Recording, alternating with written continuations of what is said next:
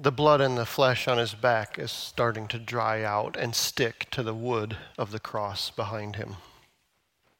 But the agony of the torn flesh from the flogging has been replaced by a new pain.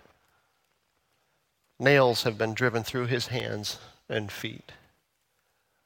Every single movement in his body sends a searing pain through his arms and legs. Jesus is exhausted from hours and hours of torture. The thorns in his forehead are mixing blood with the sweat that keeps settling in his eyes. If only he had a hand free, he could wipe some of it away. Not that there's anything pleasant for him to see. So Jesus lets his eyes close for a moment. His hands, feet, back, and head are all in extreme pain, but that doesn't even address the psychological pain that he feels, knowing that he doesn't deserve any of this. Jesus had just witnessed one of his own closest friends betray him to the Jews and to the Romans with a kiss. He had been beaten and spat upon by the spiritual leaders of the Jews. The rest, the rest of his friends had fled. And he had heard the cries for his killing from the people who the week prior had welcomed him as a king. Jesus also knew that his father was forsaking him by putting all the guilt for sin on him and judging him in it. The separation from the Father, with whom he had been one for eternity, might have been the deepest pain that Jesus felt. Jesus opens his eyes, realizing that he's been slouching because of the pain in his feet. Pulling himself up with his hands causes a shocking amount of agony as the ligaments and the bones twist and contort around the spikes that are through the middle of his hands. Pushing himself up with his feet does the same thing. Metal spikes through the tendons and nerves between the bones in his feet cause shooting pain up his legs as he lifts himself. But pulling in with his hands and pushing up with his feet momentarily relieve another kind of torture that he's beginning to feel. Every time he relaxes his hands and feet because they hurt too much, he realizes that he can't really breathe. So, moment by moment, Jesus has to decide whether to embrace the shocking pain of pulling on the nails in his hands and pushing on the nails in his feet, or to embrace the torture of slow suffocation. After hours of this back and forth, the human body eventually fatigues to the point where it cannot relieve the strain Exhaustion sets in, the victim's body relaxes, and they suffocate. If crucifixion was such a brutally efficient way to kill someone, isn't it fascinating that it would be the way that Jesus, our Messiah, would be killed? As we continue in our series on John called Believe, we're going to look at what happens as Jesus dies and after. In John 19, 30 through 37, we read this. When Jesus had received the sour wine, he said, It is finished. And he bowed his head and gave up his spirit. Since it was the day of preparation, and so that the bodies would not remain on the cross on the Sabbath, for that Sabbath was a high day, the Jews asked Pilate that their legs might be broken and that they might be taken away. So the soldiers came and broke the legs of the first and of the other who had been crucified with him. But when they came to Jesus and saw that he was already dead, they did not break his legs. But one of the soldiers pierced his side with a spear, and at once there came out blood and water. He who saw it has borne witness, his testimony is true, and he knows that he is telling the truth, so that you also may believe. For these things took place that the scripture might be fulfilled. Not one of his bones will be broken. And another scripture says, They will look on him whom they have pierced. So last week, Brian led us into the story of the crucifixion. And it is one of the easier stories for us to trivialize because we are so familiar with it. Very few have not heard that Jesus came and died on a cross for our sins. So today, we're taking a serious and a sober look at the crucifixion and the burial of the Lord of hosts and some of what that means for us. So let's have a fresh perspective of an old truth. And the way that I want to do that is by answering some of the basics, some of the who, what, where, when, how questions. Who? Well, obviously, the who is Jesus, but who is Jesus? Let's look at a few verses that talk about who Jesus is. In our book, John, John 8 58 says, Jesus said to them, Truly, truly, I say to you, before Abraham was, I am. In this verse, Jesus was having a heated debate with the religious elite of his day, arguing about who he was. And when I say a heated debate, I mean that after he said this, they picked up stones to kill him. I've been in conversations with people and I've made some people very angry, but I've never had someone pick up a stone to try to kill me. This was a tense moment because Jesus outrightly claimed, I am. I am was the name that God gave himself when he was talking to Moses, when he revealed himself to Moses. Moses wrote the first five books of the Bible, and Moses has given us basically the foundational understanding of what we have as humanity of who God actually is. I am is the first name that we have for God. In Isaiah 9, there's a prophecy talking about Jesus and describing him as the wonderful counselor, the mighty God, everlasting Father, and the Prince of Peace. In 1 Timothy 2, we see that Jesus is a mediator between God and humanity.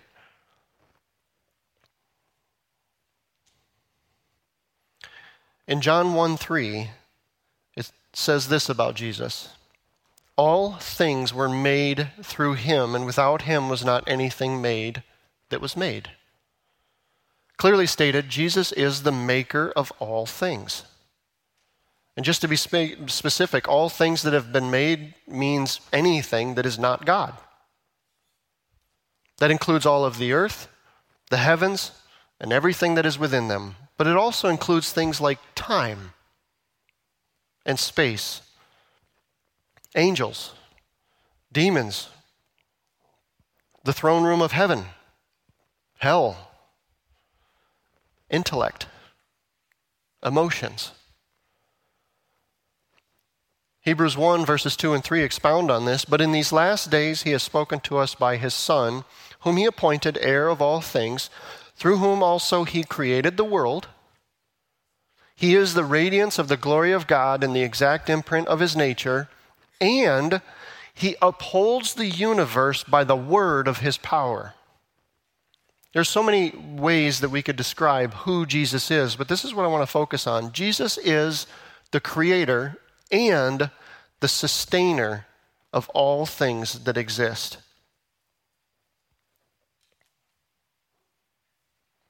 All of time, all of matter, all spirit, everything is held together and sustained by the word of Jesus' power.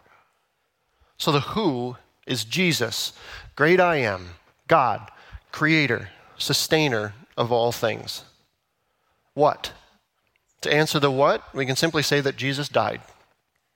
But when you think about who he is, the fact that he died is a big deal. Where? Jesus died on a rock just outside the city limits of Jerusalem. So, an omnipresent or an everywhere present God died in a specific place outside of a specific town.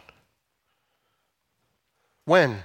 Jesus died somewhere between 30 and 36 AD. So, an eternal God who had no beginning, who will have no end, who transcends all of time, died on a specific Friday before a specific Passover of a specific year in time. And then, lastly, how did Jesus die? Given everything that we just thought about concerning who he was, let's think about whether it's even remotely possible that crucifixion could kill Jesus. In fact, not one of the Gospels, not one of the biographical narratives of Jesus' life says that crucifixion killed Jesus. All four of them say that he either breathed his last or gave up his spirit. So, could any humanly devised method of killing stand a chance against the one who created and sustains the life of every human? Could any plague or pandemic hold a candle to the one who invented biology? Could the one who has no beginning and who will have no end, the one who transcends all of time and cannot be bound by it, eventually succumb to old age? Could a tragic accident or extinction level event threaten the one who created and has numbered every atom and molecule in existence? No. There is not one thing that exists that could kill or take the life from Jesus. It is simply not possible. Very literally, the only way that Jesus could die is if he chose to die. And that is what he did. Hanging from a cross, rejected and humiliated by humanity, abandoned by his friends, forsaken by the Father, Jesus chose to die, to give up his spirit. There's nothing that could take his life, but he could lay it down. He chose to give up his spirit. So let's think about how his death plays out in the context of his day. And some of it comes right from our text. Moving on in John 19, verses 38 through 42 say, After these things, Joseph of Arimathea, who was a disciple of Jesus, but secretly for fear of the Jews, asked Pilate that he might take away the body of Jesus. And Pilate gave him permission. So he came and took away his body. Nicodemus also, who earlier had come to Jesus by night, came bringing a mixture of myrrh and aloes, about 75 pounds in weight. So they took the body of Jesus, bound it in linen cloths with the spices, as is the burial custom of the Jews. Now, in the place where he was crucified, there was a garden, and in the garden a new tomb in which no one had yet been laid. So, because of the Jewish day of preparation, since the tomb was close at hand, they laid Jesus there. So Jesus' body was taken to a tomb and buried. What does that mean to us? What does that mean in our day, in our context? What did it mean to the people of Jesus' day in their context? Jesus' mother, Mary, had to stand by while her son was cruelly, unjustly crucified and then his body was placed in a tomb. That's an easy thing to say. But think about the, the dread in a moment like that for Mary. This is Mary who, more than 30 years prior, had received the vision from the angel about Jesus, and he told her that there would be no end to Jesus' kingdom. So she raised him knowing that he was a child of promise. She even recognized when it was time to begin his ministry at the wedding in Cana. Mary watched the boy, Jesus, become the man, Jesus. The man become the rabbi, the rabbi become a prophet, and the prophet become the miracle worker. At every stage of his life, Mary's anticipation of Jesus as Messiah had to have grown. Her hope in him and in his kingdom grew with it. She did not anticipate that she would watch him get betrayed by the people who had flocked to him and followed him everywhere. She could not have imagined that she would watch him die on a Roman cross and then be buried. How devastated was she watching him cry out on the cross when her hope for anything good to come of his life turned to ash as he gave up his spirit? How did the 11 remaining disciples and the women who were in Jesus' inner circle feel? All of them had put so much hope for life in him. They had seen and experienced him heal people. They had seen him set people free from bondage. They had watched and experienced him cast out demons. They all had such a good reason to believe that Jesus would be their liberator who would bring peace to their people and to their land. But that didn't happen. Instead, these hopeful people who had believed in Jesus had radically altered their lives to follow Jesus and defended him to their friends and to their peers, who had preached him in the countryside and hoped beyond hope that he would come through for them, all watched on as he was betrayed, as he died, and as he was placed in a tomb. When we have dedicated ourselves to following God and then everything collapses around us, it can be devastating. It reminds me of the words from Fantine, where she said, I had a, I had a dream my life would be so different from this hell I'm living, so different now from what it seemed. Now life has killed the dream that I dreamed. Can we get fully real for a few minutes? I know there are some who are listening to me now for whom life feels literally like hell. A worship team sings about the goodness and the faithfulness of God, and our mouths are stopped shut. We can't even fake it. A preacher talks about trusting God when things are difficult, and his platitudes are like nails being driven into our ears. We squirm in our seats while he keeps droning on, but we have to mentally check out. A brother or sister greets us in the atrium and asks how we are. How do we answer them? Do we tell them the truth that life hurts so much that we spent the entire last night fantasizing about how to end it? Usually we just straight up lie to them. We lie to their faces. We say that life couldn't be better, life is a dream, while thinking that we'd give anything for it to end. When our deepest longings and our deepest felt needs are squashed, lifeless, dead, and buried. If we're going to be honest with ourselves, we have to admit that we don't always care that Jesus died for us. Now, I might have just taken you way off guard. Wait a minute, did the preacher just say that we don't always care that Jesus died for us? It's okay. Take a deep breath. Yeah, I admitted that. I just admitted that sometimes I don't always care that Jesus died for me. But if we're going to be real today, we have to address this. Sometimes I can't care that Jesus died for me. Why? Because sometimes my life hurts too much. Sometimes I have counted on God and believed that He cares for me, but I have been so disappointed by His apparent unwillingness to change my circumstances, to change my heart, to change the heart of those that I love, or to change anything that I care about, that I just don't think it's enough that He died for me. Sometimes things that I so desperately long for are so dead and so gone that I can't care about anything else. What am I supposed to do? When I'm so hurt and so disappointed, so depressed, so consumed by the darkness of my own reality that I can't care about anything other than my own pain. And actually, I've been in one of those places lately. A few things that I have longed for, worked for, and hoped for over the past few decades have seemingly just died a gruesome death in the last year. For starters, my dad, from, my dad died from COVID last year. And it was right at the tail end of a season where he and I were at bitter odds with each other over some things that had been 20 years in the making. And we were just starting to work through it when instead of seeing a restored relationship with my dad, I had to preach a memorial service where I was talking about a hope and a Christ that I wasn't sure I believed in.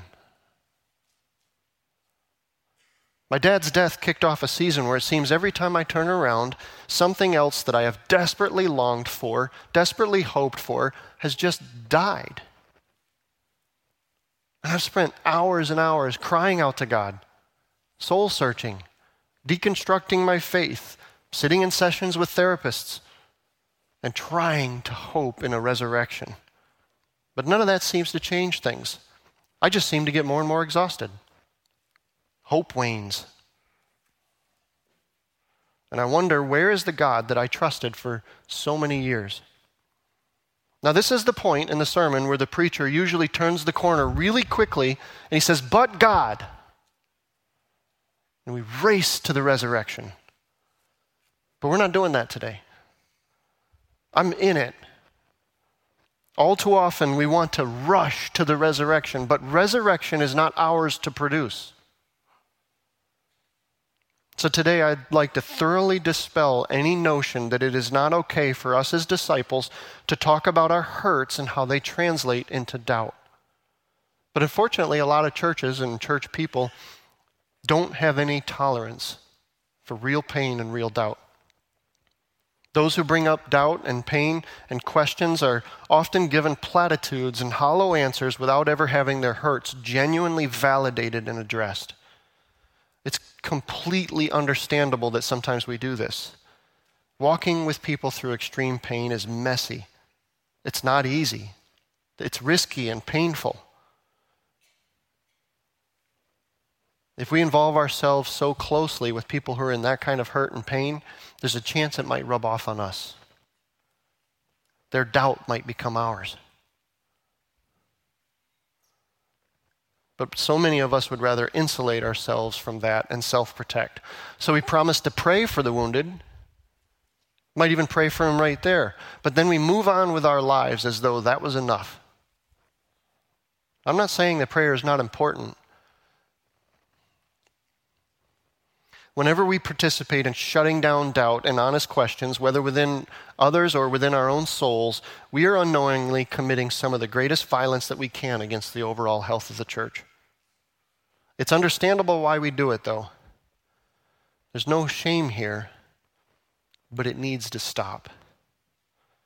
So, as I transition into what to do when things that we have hoped and longed for are dead and buried, please hear that I'm not talking about this unfeeling, uncaring response where we just tell each other to suck it up and trust Christ. I know what it is to hurt. I'm preaching this to my own soul as much as I am to anyone else. So we're not invalidating hurts today. We're not invalidating doubt. We're not invalidating fear. Jesus told a parable of a good Samaritan in Luke 10 25 through 36. And in the story, a man was on his way from Jerusalem to Jericho, and he fell among thieves who stripped him, robbed him, and left him for dead. After which, on separate occasions, a priest and a Levite passed by this man. These were the religious leaders of the day. They saw him. Maybe they prayed for him. Maybe they thought, I, the Levite probably passed by and he said, You know, I really hope a priest comes by because he'll know what to do. And then the priest goes by. But a good Samaritan eventually passed by, and he had compassion on the man. And he went to him and ministered to him. And there are a lot of applications that can be pulled from that parable, but I just want to focus on one. In the story, the Samaritan went to him, and the way he ministered to him was he poured in oil and wine, two substances. Olive oil was a healing medication of that day and the alcoholic nature of wine was antiseptic. For full healing to take place, it is necessary to address the wounds that we all receive from life when the things that we hoped and longed for are dead and buried with, from two fronts. First, we must pour in healing oil. We need to validate the hurts with tenderness and compassion, the healing ointment and salve of someone who hears us and tries to understand our pain. In the spaces of wounding and pain, we need to know that we matter and that there can still be safety. Without the healing properties of validation and compassion, our wounds risk becoming permanent. Secondly, we must also apply antiseptic to our wounds. We need to address our wounds with the truth and dispel infectious lies that we can believe as the result of the ways that we have been wounded. The enemy desperately wants to exploit our wounding to plant lies about ourselves, about our loved ones, and about our Savior in our minds. And if these lies are not dispelled and the truth is not proclaimed, our wounds might heal, but they will be infected.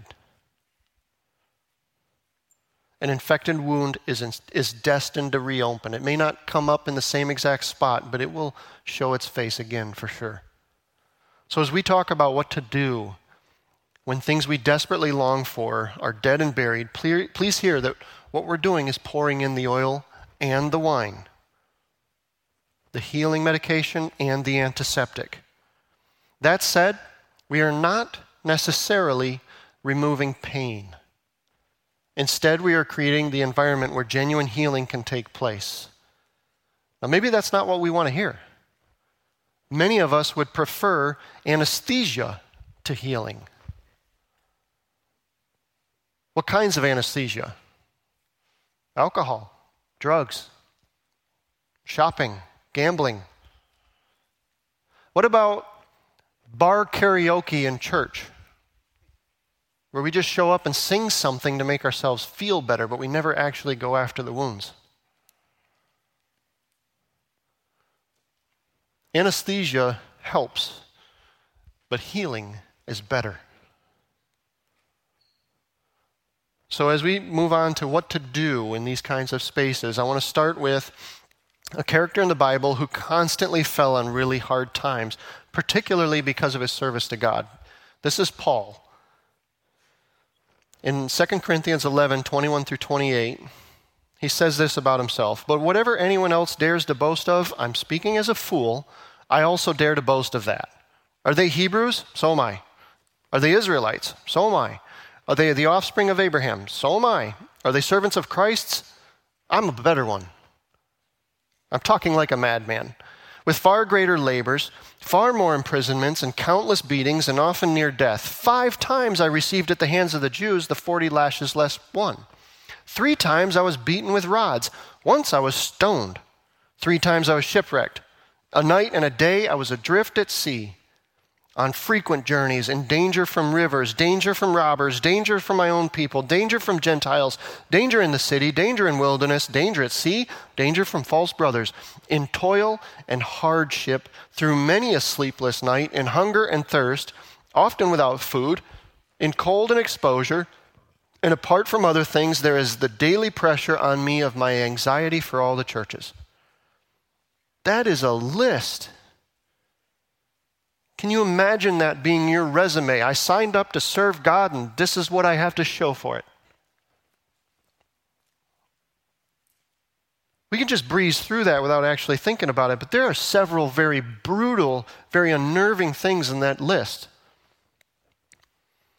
He had been imprisoned unjustly, beaten so many times he couldn't even remember how many. He said he was often near death. I don't know that I've ever been near death, let alone often.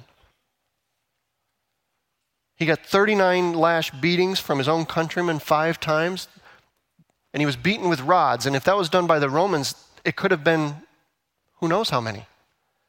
Paul was stoned. And when you're stoning someone, you don't stop until you think they're dead. When you think of Paul, you probably think of a like a scholarly person who was a rabbi. He was probably very disfigured from all of these beatings. But listen to how he describes his journey in 2 Corinthians 4 16 through 18. So we do not lose hope or heart. Though our outer self is wasting away, our inner self is being renewed day by day. For this light, momentary affliction is preparing for us an eternal weight of glory beyond all comparison. As we look not to the things that are seen, but to the things that are unseen, for the things that are seen are transient, but the things that are unseen are eternal. Can you imagine having that resume after following Christ and describing it as this light, momentary affliction? That's nuts. But here's what Paul has modified, modeled for us we need to contextualize our wounding and our pain.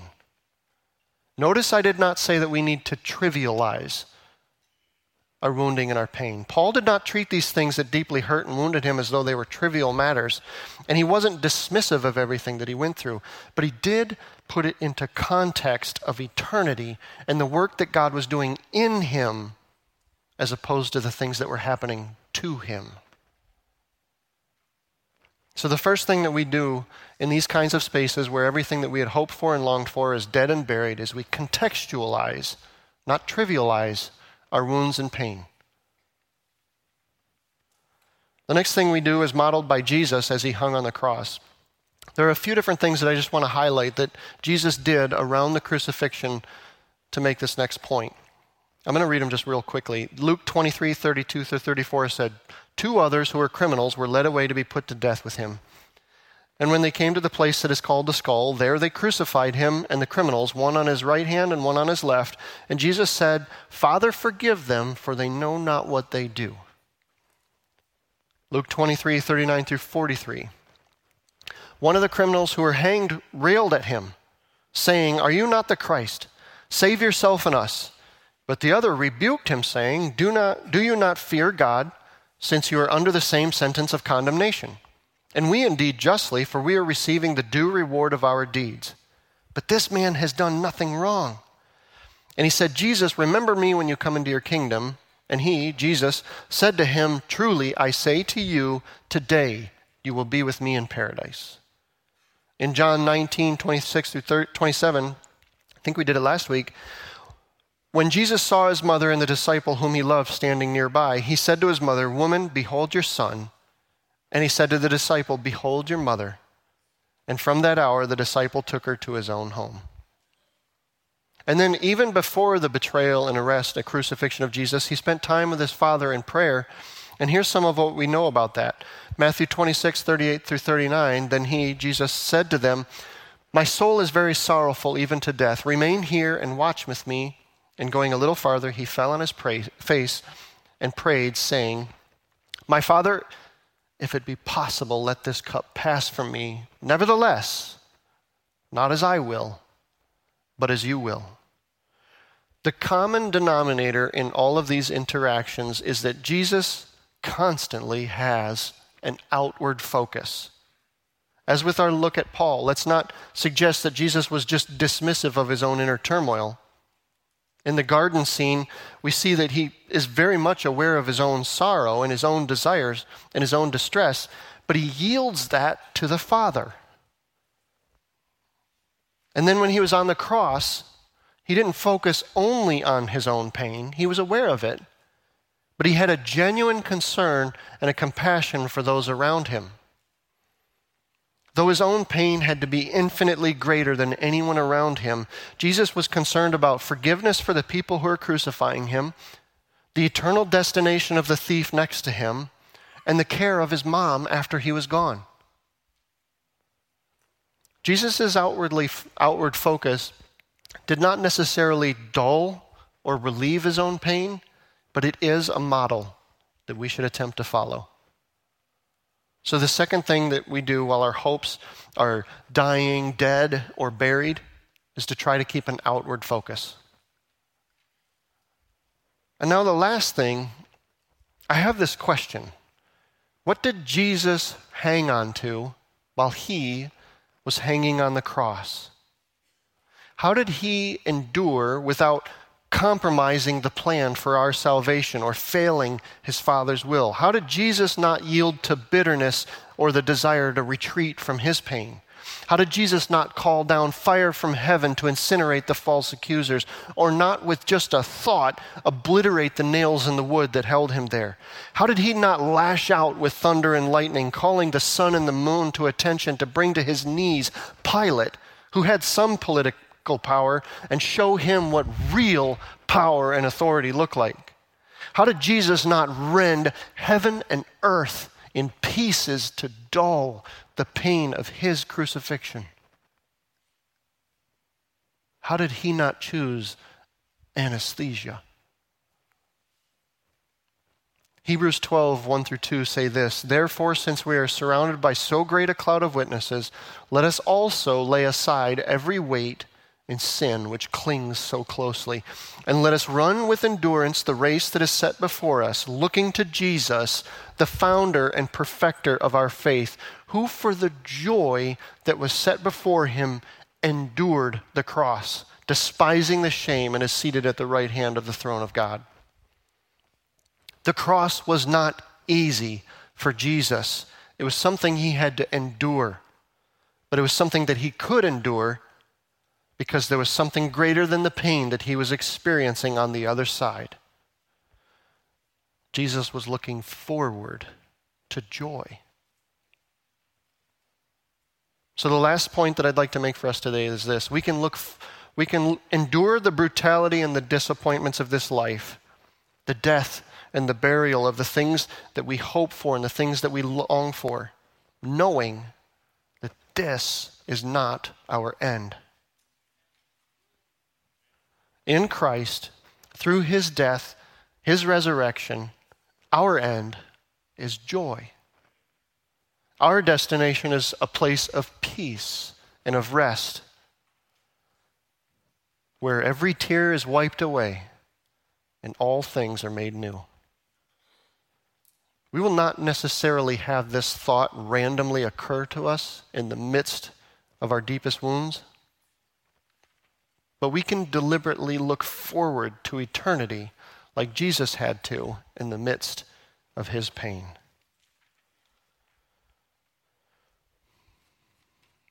And as we close, I just want to remind you that although we've spent some time in the depths today with some things that are dead and buried for us, resurrection is coming. For Jesus, resurrection was a few days away. For some of us, it might be a lifetime. But let's remember who it was that was dead and buried the one who made all things, the one who transcends time and space, who has no beginning, who will have no end, the one who, even while he was hanging on a cross, thought that life with you was a joy enough to endure it.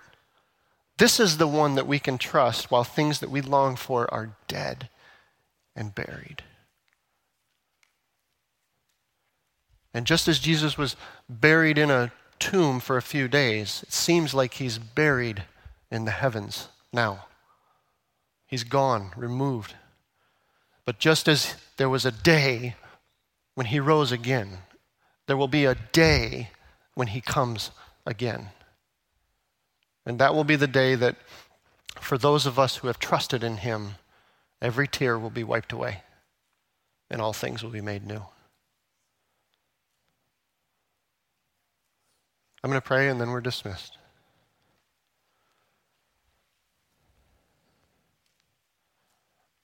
Jesus, it hurts sometimes. It hurts a lot when things that we long for, that we counted on you for, are dead and buried. We just pray that you would have mercy on us. Holy Spirit, I pray that you would be the comforter that you were promised to be.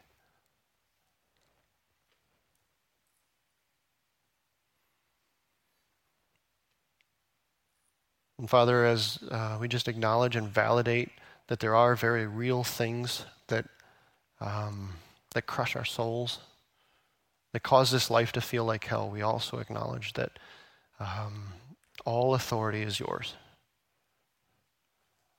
That you have been given the keys to life and death. And we just lean into you and press into you in that.